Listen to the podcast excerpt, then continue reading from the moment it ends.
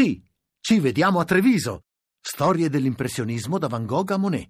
Una mostra che non puoi perdere. Scopri tutto su lineadombra.it. Accadde domani. Viaggio nella storia. 24 ottobre 1917, la battaglia di Caporetto. Il 24 ottobre eravamo qui pronti, noi del reggimento 26 austriaco della divisione 22esima, all'attacco per qua per Plezzo.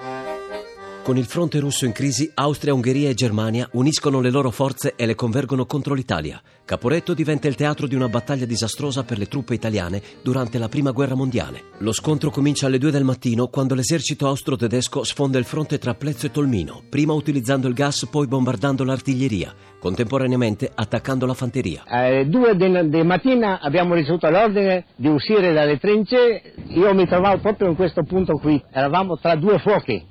Era una nebbia fissa, non si vedeva niente, si vedeva soltanto sparare.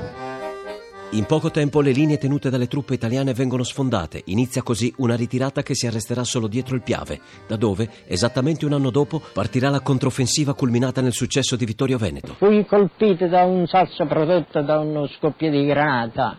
Mi feci forza, comprimendomi l'addome, mi diressi verso il ponte, decisi a qualunque costo di non rimanere prigioniero passai il ponte di corsa. Credo di essere stato uno degli ultimi perché dopo qualche centinaio di metri intesi uno scoppio formidabile. Il ponte era saltato.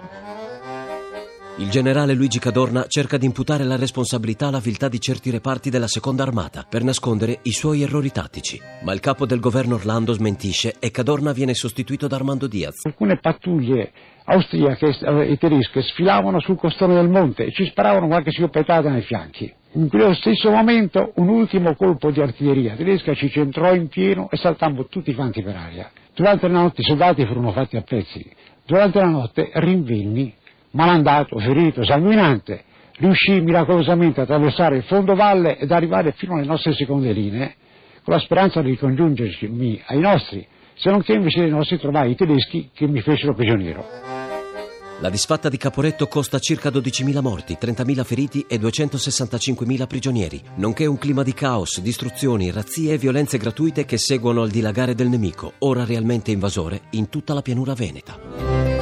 A domani da Daniele Monachella, in redazione Alessandra Rauti, le ricerche sono di Mimmi Micocci, alla parte tecnica Alessandro Rosi, la regia è di Ludovico Suppa.